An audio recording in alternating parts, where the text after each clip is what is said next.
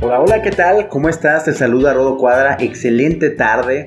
El día de hoy te voy a compartir mi podcast que se titula Cómo aprender a desaprender. Lo primero que debemos hacer es reprogramar nuestras creencias y cuestionar lo que por tantos años nos han enseñado, lo que es básicamente aprender a desaprender. Esto quiere decir que debemos olvidar todas esas ideas preconcebidas que tenemos acerca de cómo debemos vivir la vida y comenzar a pensar en cómo es que queremos vivirla. Una de ellas es la de permanecer en una empresa porque sentimos que le debemos lealtad o le hemos invertido tiempo y esfuerzo. Debemos comenzar a saber qué es lo que nos gusta, en qué queremos pasar nuestro tiempo y qué es lo que nos gustaría aprender. Eso no pasará si no tenemos el tiempo y la energía para dedicarle a lo que más amamos. El tiempo que pasamos dentro de una empresa es tiempo que no invertimos en nuestros sueños, pasiones y demás.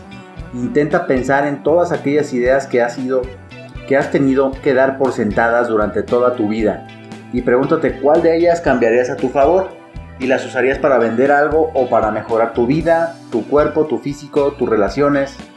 Si logramos visualizar nuestros sueños, metas y cómo llegar a ellas, podremos observar cuáles son todos los obstáculos que nos impiden llegar ahí.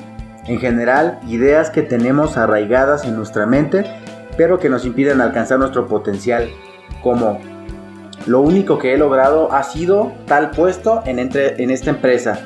En este lugar me reconocen y por lo tanto me quedo o yo no sería capaz de crear algo mejor. Todas estas frases, todas estas ideas que llegan a nuestra cabeza son conceptos y son creencias erróneas que han sido plantadas ahí y que tiene que ver con eh, pues nuestra familia y hasta los abuelitos, los papás. Es decir, esto también se hereda la mentalidad de pobreza o la mentalidad de riqueza. Y no solamente hablo de riqueza de dinero, hablo de riqueza espiritual, de riqueza eh, familiar, emocional, vocación, salud, de ello hablo cuando hablo de, riqueza. Esto ha sido suplantado o ha sido sembrado en nosotros desde hace muchos años atrás. Entonces lo que hay que hacer es quebrar, romper con este esquema para que ahora sí ocurran las cosas positivas, pero pues es un trabajo de día a día. Te invito a que cierres los ojos por unos momentos y visualices por unos pequeños instantes esos bloqueos mentales que tienes. Imagínalos como unas grandes paredes de ladrillo y que tú tienes en tu mano un gran mazo. Está en tus manos decidir si lo utilizas para tirar esas paredes y dejar el camino a tus sueños listo para ser transitado.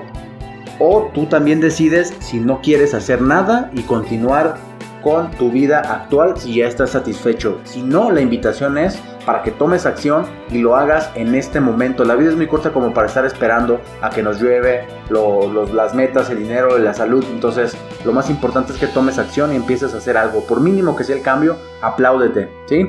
Esa es la invitación al día de hoy. Excelente tarde. Un abrazo, tu amigo y coach Rodo Cuadra. Saludos.